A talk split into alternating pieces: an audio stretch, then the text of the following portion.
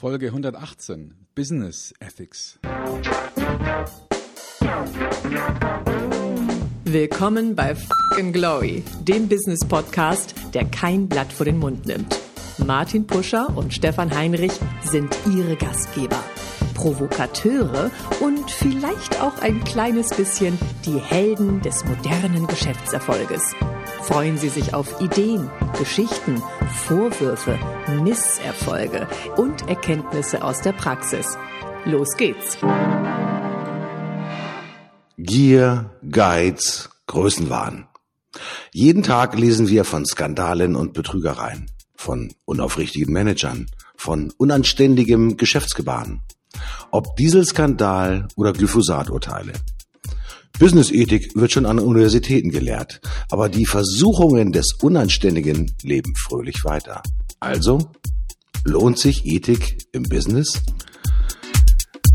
Ich sage dir, wenn du nicht diesen Podcast zum Millionenzeller-Podcast machst, dann schicke ich dir meine Truppe der Schläger vorbei.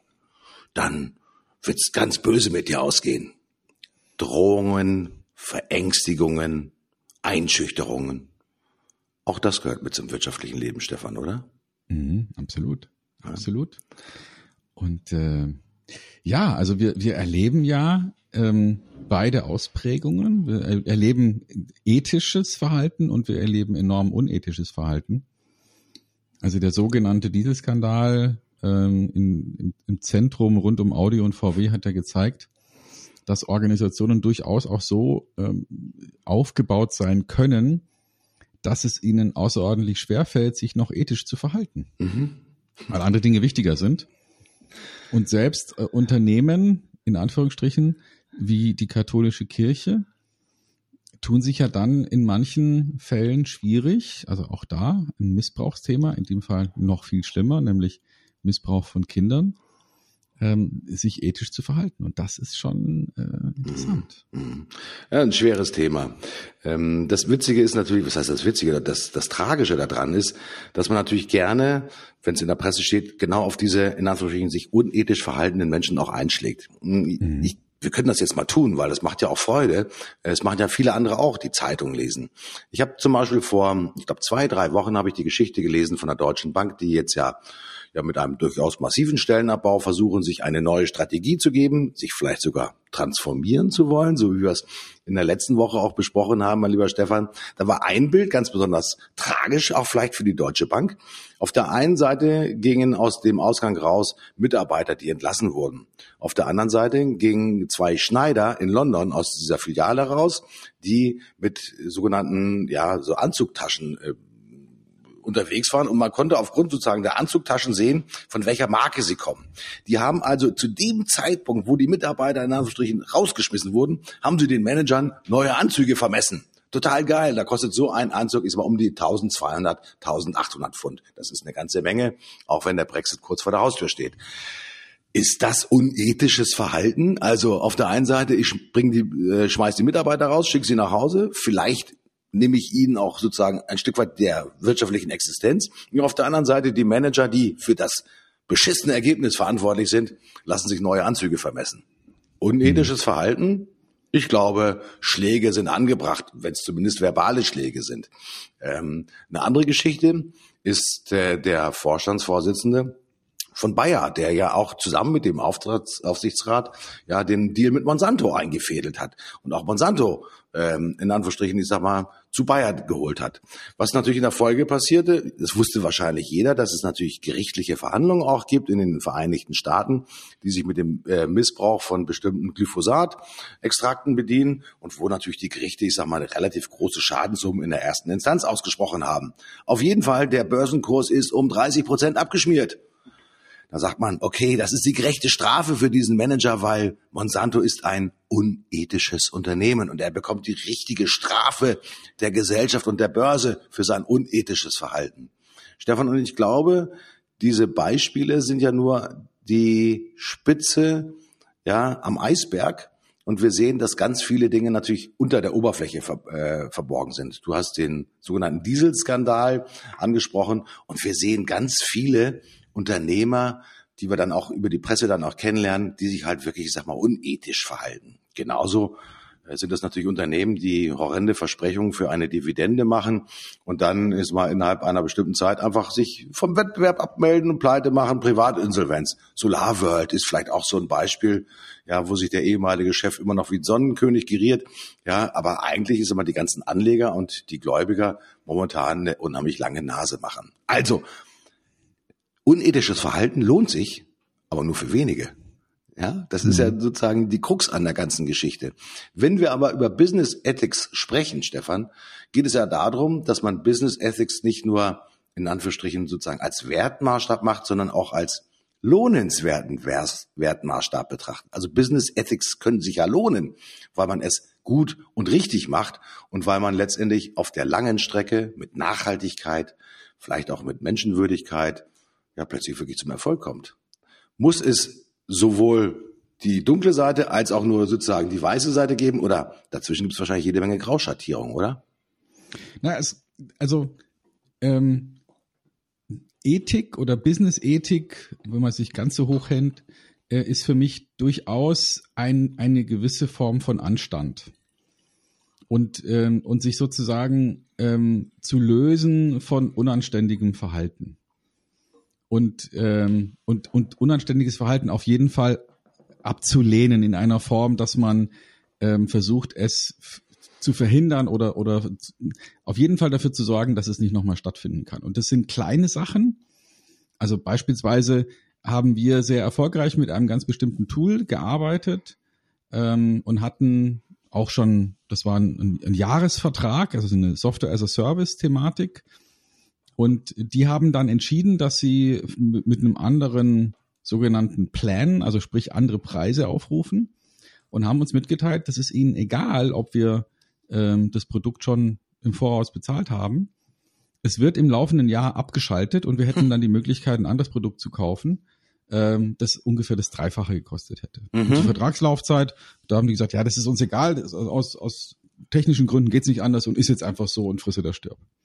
Wow. Ähm, so, und da war mir klar, dass ich mit diesem Unternehmen nie wieder zusammenarbeiten will, weil wer sich einmal so verhält, wird sich wahrscheinlich immer so verhalten. Kann man das jetzt bashen, also man, das Unternehmen? Kann man den Namen nennen? Ähm, ja, in dem Fall war es war das, war das Unternehmen CoSchedule. Mhm. Ja, also ein, ein, ein, Thema, das man im, im Content Marketing ganz gut verwenden kann. Das ist für mich unethisches Verhalten und das will ich auf jeden Fall ähm, fernhalten von mir und möchte ich auf keinen Fall unterstützen, möchte ich bekämpfen. Und ich finde, da sollte man auch eine gewisse Energie entwickeln und sollte jetzt nicht nur monetär denken. Also mhm. es ist auch für den dreifachen Preis noch ein gutes Tool. Ähm, vermutlich hätten wir, wenn es von Anfang an das Dreifache gekostet hätte, uns auch vielleicht dafür entschieden. Aber diese Art von Verhaltensweise, jetzt mal losgelöst von der reinen monetären Betrachtung, ähm, ist nicht akzeptabel und deswegen möchte ich mit so einem Unternehmen nichts zu tun haben. Mhm. Ja, das ist für mich unethisches Verhalten und deswegen finde ich, dass man sich, dass man sich auch, das klingt jetzt vielleicht sehr sphärisch, aber auch säubert und sauber hält, hygienisch hält, wenn man mit solchen Leuten nichts zu tun haben will. Aber Stefan, natürlich bist du als, ich sag mal, langjähriger, immer noch aktiver Vertriebstrainer prädestiniert dafür, auch die Versprechungen von Vertriebsmitarbeitern, von, Verkau von Verkäufern natürlich immer wieder neu auf den Prüfstand zu stellen. Und wenn wir mhm. beim Thema Business Ethics sind, ja, der Vertrieb, ich formuliere das mal ganz dunkel, verspricht etwas, Hauptsache der Kunde kauft. Ja, und was dann nachher, ich sag mal, im Doing, in der Delivery, in der Serviceerbringung von mir funktioniert, ist dem Vertrieb vollkommen scheißegal. Der will seine Marge, der will seine Provision und nach mir die Sinnflut. Ich mhm. glaube, dass du auch solche Menschen immer wieder noch kennengelernt hast, ja, die aus dem klassischen Bild quasi des Vertriebs kommen, die halt wirklich, ich sag mal, auch fehlgeleitet durch die Belohnungssysteme, also wie Provisionssysteme, natürlich zu einem ganz bestimmten Verhalten neigen. Mhm. Ähm, was rufst du den Vertriebsmanagern entgegen, die sagen, mit ihrer Perspektive des Vertriebs schaden sie ihrem Unternehmen langfristig, weil das im Prinzip ein, in Anführungsstrichen, unanständiges, unethisches Verhalten sind. Wie reagieren die darauf? Ich gehe sogar noch weiter. Ich behaupte, dass jegliche Form von ähm, variablen Bezahlsystemen unethisch sind. Weil ähm, weil sie sozusagen davon ablenken, was wirklich wichtig ist und die Leute dazu erziehen, dass sie Gehaltsmaximierung betreiben. Und alles andere irrelevant wird. Ne? Und das, die, die, die extremen Ausprägungen davon haben wir im Investmentbanking gesehen, wo Leute sich äh, Tricks und Verfahren ausgedacht haben, die ihr Gehalt maximieren, obwohl sie extrem schädlich sind für die Wirtschaft, extrem schädlich sind fürs eigene Unternehmen, also mhm. die Banken, extrem schädlich sind für die Anleger, für alle schädlich sind, außer für die eigenen Geldbeutel. Und ähm, das wird langfristig immer dann passieren, wenn man solche Bezahlsysteme einführt und dann an einer Stelle ankommt, wo man sagt, huch, ähm, jetzt haben wir uns hier so ein, so, ein, so ein System geschaffen, aus dem kommen wir nicht mehr raus. Ich kenne ein Unternehmen, ähm, die waren außerordentlich erfolgreich aufgrund verschiedener guter Entscheidungen und ähm, haben ihr Provisionssystem nie angepasst. Und das Provisionssystem war in Prozent vom Umsatz. Und weil der Umsatz jetzt plötzlich sich in den Vertriebsgebieten verzigfacht hat, mhm. haben die einzelnen Verkäufer, die nur einen kleinen Teil der gesamten Mannschaft ausgemacht haben, sagen wir mal vielleicht drei oder vier, oder vier Prozent, also diese drei oder vier Prozent der Belegschaft haben plötzlich deutlich mehr verdient als jeder einzelne Mitarbeiter, inklusive der Unternehmensführung. Mhm. Und haben natürlich nicht akzeptiert, dass das ein letztlich ein Irrtum war, mhm. sondern haben dann beharrt auf der Idee, naja, also wenn wir nicht nächstes Jahr nochmal eine ähnliche Steigerung mitmachen dürfen, ähm, die uns noch weiter wegkatapultiert von allen anderen ähm, Gehältern in diesem Unternehmen, dann würde es gar nicht mehr gehen, dann würde man die Arbeit verweigern sozusagen. Mhm. Also das heißt, ähm, man schafft durch solche Bezahlungssysteme erschafft man erst unethisches Verhalten mhm. im Vertrieb. Mhm. Aber ähm, das ist ja sozusagen eine ganz besondere Ausprägung, ähm, dass natürlich das äh, Provisionsverfahren wirklich unethisches Verhalten auch tatsächlich fördert. Das andere sind natürlich immer wieder in Anführungsstrichen Versprechungen, die wir draußen machen. Ja, vielleicht auch manchmal wohlwissend, dass wir mit diesen Versprechungen vielleicht gar nicht reüssieren können, sondern dass wir vielleicht auch ganz bewusst ja, den Kunden glauben lassen, ja, dass er eine bestimmte Leistung oder eine bestimmte Zuverlässigkeit erhält, wohlwissend, wir wissen schon, dass wir das vielleicht gar nicht so möglich machen können. Denn nicht umsonst sind ja viele Projekte, die man auch sieht, ob das nun in der EDV ist oder auch im, im Bau, ja, gehen natürlich deutlich ist mal über das hinaus, sowohl von der zeitlichen als auch von der monetären Beanspruchung, als das, was man ursprünglich im Projektplan festgelegt hat. Auch das ist ja ganz bewusst, ist mal vielleicht auch ein bisschen einkalkuliert, dass man sagt, hm, das ist zwar unethisch, dass ich nicht die ganze Wahrheit erzähle, aber wenn ich die gesamte Wahrheit erzählt hätte, dann hätte ich den Auftrag nicht bekommen. Also nehme ich das in Anführungsstrichen in Kauf, ja, dass der mir nachher sagt, oh, hätten Sie mir das von vornherein gesagt, dann hätte ich diesen Auftrag niemals abgeschlossen. Da ist aber schon sozusagen ein bisschen Schulterzucken mit dabei. Ich habe ein bisschen das Gefühl, Stefan, dass das auch gelernte Realität bei vielen Businessleuten einfach ist, ähm, nicht wirklich die ganze Wahrheit zu erzählen, die auch manchmal wirklich nicht so schön ist, die ganze Wahrheit, sondern auch manchmal wirklich Dinge auch im Unklaren zu lassen und vielleicht ein bisschen in der Interpretation des Gegenübers zu lassen. Ist das schon Unethik? Also unethisch ist es dann, wenn es dem eigentlichen Zweck ähm, sozusagen konterkariert. Ne? Also mhm. es kann sein, dass ein Einkaufsverhalten unethisch ist, wenn man sagt, äh, wir lassen uns jetzt erstmal von einem beraten und dann machen wir eine Ausschreibung und versuchen den billigsten zu finden. Es ist in vielerlei Hinsicht unethisch, weil zum einen ist es natürlich nicht fair gegenüber demjenigen, der die Beratungsleistung erbracht hat, aber noch viel schlimmer ist, dass dadurch die Einkaufsentscheidung verzögert wird bei geringfügiger ähm, Preisreduktion und der eigentliche Nutzen, den das Unternehmen anstrebt, auch nochmal extrem verschoben wird. Und trotzdem wird es gemacht, weil in Unternehmen ähm, manchmal mehr Angst besteht, eine Fehlentscheidung zu treffen, als der Mut, mit einer guten Entscheidung äh, wirklich was zu verändern. Mhm. Das ist, das ist auch nicht besonders ethisch, ja. Oder ähm, natürlich auch das Verhalten einiger Arbeitnehmer im Zusammenhang mit Arbeitsunfähigkeit. Mhm.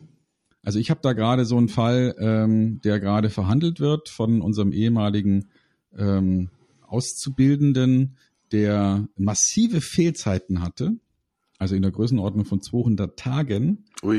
Ähm, also im Prinzip nicht anwesend war und daraus eine Klage abgeleitet hat, ähm, er sei nicht vernünftig ausgebildet worden. Also das Interessante daran ist, dass überhaupt ein deutsches Gericht so eine Klage annimmt. Ne, also wenn jemand 200 Tage nicht da war von, wie viele Arbeitstage gibt's? 240? Mhm, 220. Ähm, mhm. Ja, dann, dann ist es natürlich schwierig, überhaupt nochmal sowas wie Ausbildung machen zu lassen, stattfinden zu lassen. Ähm, und dann auch noch jemanden zu verklagen, er, man hätte ihn nicht ausgebildet, und zwar auf einen nennenswerten Schadenersatzbetrag, äh, mittlere fünfstellige Summe. Das ist schon, finde ich, unethisch. Mhm, mh. Ähm, und, und wenn Schutzsysteme, wie zum Beispiel, ich meine, ich finde es ja gut, dass man, wenn man erkrankt, ähm, nun mal krank ist und nicht mehr arbeiten muss. Aber wenn solche Schutzsysteme ausgenutzt werden, um persönlichen Vorteil zu ziehen und nicht um sozusagen im Falle von einer echten Krankheit ähm, geschützt zu werden, dann ist es natürlich auch unethisch. Das Interessante ist natürlich, dass solche Auswüchse, die wirklich sehr unangenehm sind, vielleicht auch dann wirklich zum Tragen kommen, wenn der eigene Kompass fehlt. Ähm, weil man im Prinzip unter diesem Aspekt sagt, ich möchte den maximalen Vorteil für mich haben, egal ob ich jemand anderes schade oder Mhm. Bewusst, unbewusst schade. Das sind zwei, zwei Dinge mit dazukommen. Aber ich möchte sozusagen einen Vorteil nur für mich herausholen und zwar koste es, was es wolle. Ja, das Prinzip auch der verbrannten Erde dann auch ein Stück weit äh, auch in sich zu tragen, äh, ist schon auch eine Frage von Persönlichkeitsbildung und Ethik hat auch etwas mit ein Stück weit mit Erziehung zu tun und auch mit Persönlichkeitsbildung. Also ähm, die, ich nenne das einfach mal guten kaufmännischen Tugenden, die man den Hamburgern zuschreibt, dieses Hamburger Kaufmannsprinzip. Ja, der Handschlag, der noch etwas gilt, ja, an den man sich hält, auch wenn man das nicht schriftlich ausgeführt hat. Ähm, das sind so in Anführungsstrichen alte Traditionen, die natürlich auch eine ungeschriebene Business-Ethik natürlich in sich tragen. Ja, Vertrauen, Verlässlichkeit, Verbundenheit auch tatsächlich zu haben. Ähm, das gehört schon ein Stück weit mit dazu. Wir sind natürlich auch heute durch die zunehmende Internationalisierung und auch Globalisierung fast aller Geschäfte natürlich auch in einem Haifischbecken gelandet, wo natürlich ich sag mal, viele Persönlichkeiten versuchen einfach den letzten Groschen oder die letzte Möglichkeit aus einem Business herauszuzerren, selbst wenn es ich sag mal, ehemalige Auszubildende sind, der vielleicht gar keinen Bock mehr hat dazu, irgendetwas zu leisten, sondern der sich am liebsten in Anführungsstrichen, ich sage mal, auf irgendeine halbscharige Art ist einen Vorteil erschwindeln oder erklagen will, mit dem er dann ein besseres Leben hat. Äh, diesen Menschen kann man leider nur zurufen, versuch's doch, ähm, damit wirst du definitiv nicht glücklich werden, weil ähm, das Leben ist dann natürlich nicht zu Ende, wenn der Gerichtsstreit zu Ende ist. Und das sind letztendlich mal Aspekte, die für jeden Einzelnen, der sich so unredselig und so unanständig verhält, hoffentlich auch wieder vor die Füße fallen. Die Engländer haben dafür ein super schönes Sprichwort. What goes around comes around. Äh, oder das andere ist, you had to pay for everything. Ja, also wenn du der Unanständige bist und auch bewusst unanständig jemanden, ja, ähm, ich sag mal, über den Löffel barbierst, noch ein weiteres Sprichwort, ja, das kommt zurück, liebe Freunde. Und das hat auch etwas mit Business-Ethik zu tun. Ich glaube, da ist auch schon so eine einprogrammierte Business-Ethik in unserer Gesellschaft auch mit drin, ähm, dass diejenigen, die unverschuldet etwas verkehrt machen, ähm, natürlich auch wieder positiv, ich sag mal, beleumundet werden können, wenn sie etwas Neues anfangen. Ich bin kein Fan davon, dass man jemanden, der eine Pleite hingelegt hat, gerade wie in Deutschland ist man für alle Zeit verteufelt. Das machen die Amerikaner viel besser. Da gehört Scheitern mit dazu. Aber die Frage muss auch erlaubt sein und gestellt werden, warum bist du gescheitert? Wem hast du geschadet? Und was hast du auch unternommen und getan, um diesen Schaden, wenn er denn absehbar, absehbar war, abzuwenden? Ja, wenn das sozusagen gewährleistet ist, dann hat er natürlich auch eine gute Chance verdient, um wirklich das neue Geschäft wieder voranzutreiben. Aber wenn das halt jemand ist, der ja wirklich nur Menschen ausnutzt zum eigenen Vorteil, dann möchte ich diesen Menschen zurufen, you're not ethics, you're not going to further business, go away. Ja, diese Menschen möchte man wirklich nicht mehr bei sich haben. Und das ist hoffentlich auch, Stefan, ein Selbstreinigungsmechanismus, den wir mit unserem Podcast auch ein bisschen initiieren können.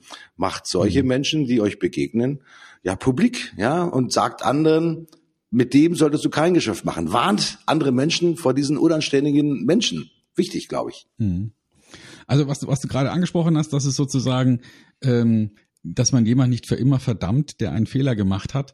Ich habe da eine interessante Darstellung gehört ähm, von dem Chef von ähm, Burda Forward, also dem, dem digitalen Arm von, von Burda, äh, in dem also ganz verschiedene Unternehmen zusammengeführt sind. Der einzige Online-Publisher, der Geld verdient. Oliver Eckert ist da der CEO. Habe ihn persönlich kennengelernt, hat einen Vortrag gehalten, äh, auch beim Club 55. Und er hat gesagt, dass in seinem Unternehmen gibt es blaue Probleme und rote Probleme. Mhm. Äh, blaue Probleme sind die, wo keine Fehler erlaubt sind. Da muss es perfekt laufen. Mhm. Also ein blaues Problem ist beispielsweise die pünktliche Auszahlung der Gehälter. Mhm. Ja, oder die Einhaltung von gesetzlichen Vorschriften bei der äh, Unternehmensbilanzierung. Da gibt's keine Gnade. Also das muss laufen. Mhm. Aber es gibt andere Dinge, das sind rote Probleme. Da sind nicht Fehler nicht nur erlaubt, sondern an der, an der Tagesordnung. In der, also das ist in der Regel läuft es falsch. Mhm. Da geht es um Innovationsprozesse, um neue Ideen, Dinge, die man ausprobieren kann, ähm, neue ähm, Prinzipien finden, neue Werkzeuge ausprobieren. Das sind rote Probleme und da ist sozusagen Fehlverhalten oder Misserfolg an der Tagesordnung. Mhm. Und ich denke, das ist eine gute Unterteilung. Äh, ich glaube, das, das geht zurück auf ein Needs Pfleging oder Pfleging mhm, oder so ähnlich, mhm. muss ich mal nachschlagen. Packe ich dann auch in die, in die Notes mit rein. Der hat es, glaube ich, mal in einem seiner Bücher so als blaue und rote ähm, Systemdenken dargestellt. Und das finde ich, ist eine ganz gute Orientierungshilfe, um zu überlegen, wo kann man denn jetzt Fehler machen und wo sind Fehler nicht erlaubt. Mhm, mh. Und ähm, beim, also in, in manchen ethischen Fragen finde ich, darf es kein Zurückgeben. Also da darf es kein na, kann man ja mal falsch machen, geben. Mhm. Also ich finde, dass ähm, so Sachen wie ähm, etwas äh, auf, auf Kosten anderer etwas vorspielen, ist unethisches Verhalten. Das muss man abstellen. Mhm. Ähm, auf Kosten anderer sich bereichern ist unethisch. Das muss weg. Aber natürlich kann es vorkommen, dass man, wenn man was Neues ausprobiert in einem Unternehmen und dadurch Geld vernichtet wird, weil es eben in Anführungsstrichen Forschungsgelder waren und man am Anfang noch nicht wusste, was am Ende rauskommt, ähm, das ist völlig verzeihlich. Also wenn, wenn man sozusagen sagt, komm, ähm, wir probieren jetzt mal diese Veranstaltung aus und schicken da mal zwei Mitarbeiter hin. Wenn es dann nichts war, okay, dann haben wir halt das Geld verbrannt, äh, ohne Nutzen. Das ist in Ordnung, das kann mal passieren. Aber wenn ein Betrag in gleicher Höhe von einem Mitarbeiter veruntreut wird, im Sinne von, oh, wenn wir das hier in eine Messe investieren und nichts dabei rauskommt, dann kann ich mir das auch selber einstecken. Mhm. Das ist natürlich nicht in Ordnung. Mhm. Äh, und das ist unethisches Verhalten. Und ich glaube, da muss man schon sauber differenzieren in Sachen Fehler, war das jetzt ein blauer oder ein roter Fehler? Mhm, absolut. Ja, das ist vielleicht auch mehr als die Schule des Lebens. Vielleicht muss man da auch wirklich sozusagen sich methodisch nochmal ein bisschen ähm, aufrüsten, um wirklich zu sagen, äh, nicht alles ist in Anführungsstrichen unethisch, nur weil es in Anführungsstrichen sozusagen wirklich, ich sag mal, ein Fehler oder sozusagen nicht korrekt, ich sag mal, äh, verständnisvoll äh, gehandelt wurde. Also ich, da kommt es auch wirklich, ich sag mal, auf die Details tatsächlich drauf an. Aber ich glaube, grundsätzlich ist es so, die Geisteshaltung macht natürlich auch schon mal den Unterschied. Also wenn ich wirklich mal getragen bin vom Bemühen, ja, und auch von der Fähigkeit, wenn es geht, fehlerfrei und authentisch und aufrecht, nennen das mal so, tatsächlich mit meinen äh, Partnern, Mitarbeitern, Lieferanten, Kunden zu agieren, dann sollte es tatsächlich gelingen, dass man hier wirklich mit einer guten Business Ethics auch tatsächlich, sagen wir mal, aus jedem Job auch tatsächlich rauskommt. Und ihr werdet sofort sehen, wenn der Kunde bereit ist, euch eine Referenz zu geben, also wenn ihr nach dem Job den Kunden fragt, bist du bereit, hier für mich sozusagen eine Referenz auszu, äh, auszusprechen, sei es schriftlich, sei es als Video, sei es als gemeinsame Podcast-Folge, was auch immer, dann habt ihr augenscheinlich alles richtig gemacht.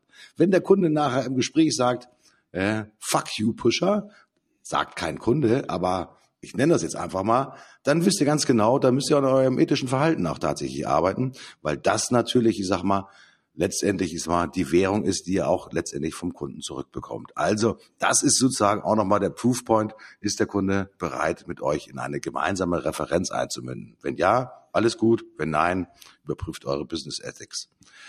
Ja, so einfach kann das manchmal sein, Stefan. Äh, aber trotzdem ist das natürlich ein Thema, das auch übrigens an Hochschulen zunehmend nicht nur gelehrt wird, sondern auch trainiert wird. Ja, gerade im internationalen Kontext ist es, glaube ich, wichtig. Äh, man hat immer noch so die Vermutung und teilweise auch die Gewissheit, dass wenn du nach Afrika gehst, natürlich das Thema der Korruption und der Vorteilsgewährung, ich sag mal, in aller Munde ist und ohne sozusagen Backschisch geht da nix. Mhm. Ja, auch das sind natürlich Aspekte, die wir wieder immer wieder nochmal neu in Betracht nehmen müssen. Ich glaube schon, dann sollte man auf diese Geschäfte verzichten. Ja, dann wird halt ein anderer dieses Geschäft machen, das halt nur durch die persönliche Vorteilsgewährung äh, erreicht wird. Das haben auch solche Konzerne wie Siemens unter anderem sehr schmerzvoll lernen müssen, dass es besser ist, auf diese Art von Geschäften dann tatsächlich zu verzichten. Also mhm. unethische Geschäfte bringen nur einen kurzfristigen Vorteil, langfristig definitiv Verlust an Reputation, Verlust an Nachhaltigkeit, Verlust, Verlust an Stellen, ja, und auch, ich sag mal, Rentabilität. Das muss man, glaube ich, ganz einfach so konstatieren. Stefan, Absolut. das Thema Business Ethics läuft, würde ich mal sagen. Und so läuft nämlich auch unsere Uhr. Wir sind schon reichlich vorangeschritten. Wenn wir euch Lust gemacht haben, sich zum Thema Business Ethics schlauer zu machen, schaut in die Shownotes rein, sprecht uns direkt an. Wir freuen uns über jede Inspiration und jede Rückmeldung. Ich sage Tschüss, bis zum nächsten Mal. Euer Martin. Ich bin auch raus. Bleibt mir anständig. Wir hören uns wieder. Bis dahin alles Gute. Ciao, ciao.